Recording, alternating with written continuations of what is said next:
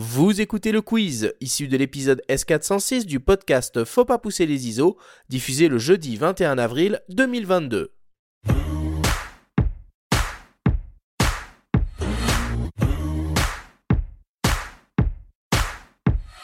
Laurent, le principe du quiz est très simple. Nous avons reçu des questions de la part de nos auditeurs qu'ils t'ont posées via notre compte Instagram en lien ou non avec le sujet de l'émission c'est-à-dire toi. Nous en avons sélectionné quelques-unes et tu vas avoir seulement 30 secondes et pas une de plus pour tenter d'y répondre le plus clairement possible. As-tu bien compris la consigne? Je crois. On démarre avec une première question qui nous vient d'une dénommée Kakami underscore GRD. Cette personne se demande quelles sont tes prochaines missions de prévues et où peut-on te rencontrer? Une admiratrice a priori. Hein? je serai en Corse beaucoup cette année et même l'année prochaine sur deux beaux mystères. Le mystère des anneaux euh, du, Cap Corse, des cercles de, 30, de 20 mètres de diamètre par 120 mètres de fond, à l'origine inexpliquée. Et puis un autre phénomène, toujours en Corse, des nids de poissons par centaines de milliers qu'on est en train d'illustrer et d'étudier. Et ça, c'est même une sacrée découverte, euh, parce que c'est même pas profond. Et euh, voilà. Donc si elle veut te rencontrer, c'est en Corse que ça va se passer. Bah, je serai en mer. Hein. c'est grand la Corse. c'est ça, voilà, je prends pas de risque. Deuxième question qui nous vient d'un dénommé Thomas underscore Tranin. Parmi toutes vos magnifiques photos, si vous deviez en choisir qu'une, laquelle ce serait? Peut-être le, petit gobi d'Andromède euh, des débuts, ce, tout petit poisson de 3 cm, mais c'était la première fois euh, que je photographiais un animal qui n'avait jamais été photographié avant. Et, sans doute avec un peu de naïveté, ça m'a donné un espoir énorme, celui que que ça pouvait être mon métier peut-être, que que la plongée, la science, la photo, tout ça faisait un mélange qui pouvait fonctionner. Voilà, c'est pas pour rien que notre euh, association puis notre société s'est appelée Andromède. Troisième question qui nous vient d'un dénommé David underscore Aran. David se demande s'il reste une place de disponible sur ta prochaine mission. Euh, oui, il y a des places euh, qui sont pas encore attribuées, mais il y a un pool de camarades autour de moi qui c'est dans ce pool-là qu'on va se décider. C'est très fermé, c'est très fermé. Non, c'est fermé, c'est pas fermé. Il n'y a, jamais eu de vrai recrutement, il n'y a jamais eu de.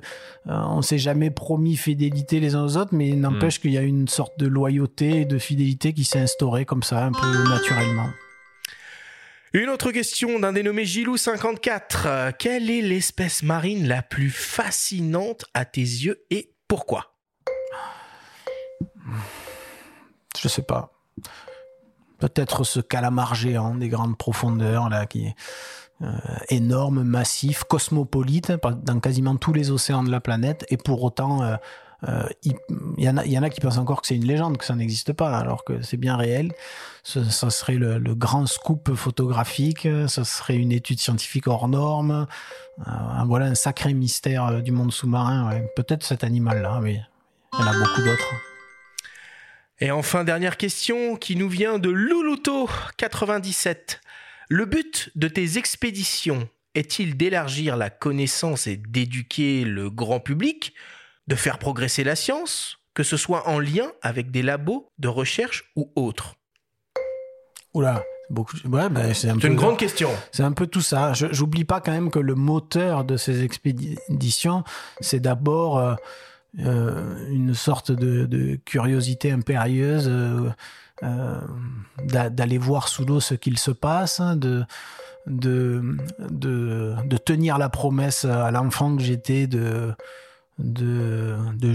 jouer à l'explorateur le plus longtemps possible. Et voilà, et évidemment, après, il faut y mettre du sens, donc de la science pour de vrai, un travail de partage et de sensibilisation, tout ce qui légitime qu'on m'aide à faire tout ça. Si c'était que pour euh, mon petit plaisir, euh, on m'aiderait pas à le faire.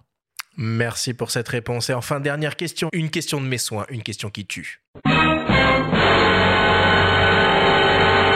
Si tu pouvais choisir entre photographier le monstre du Loch Ness ou le Kraken Alors, le monstre du Loch Ness, on m'a déjà proposé de le photographier. Je suis heureux que vous me posiez la question parce qu'on me l'avait jamais posé.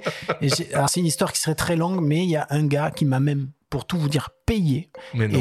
Et quelqu'un qui m'a payé pour de vrai, sonnant et trébuchant, pour qu'on aille euh, photographier le Loch Ness. Il a annulé l'expédition à deux reprises. Et à la troisième fois, il m'a dit, mais bon, de toute façon, tu gardes les sous, c'est normal. C'était, euh, c'était, je t'ai bloqué une période.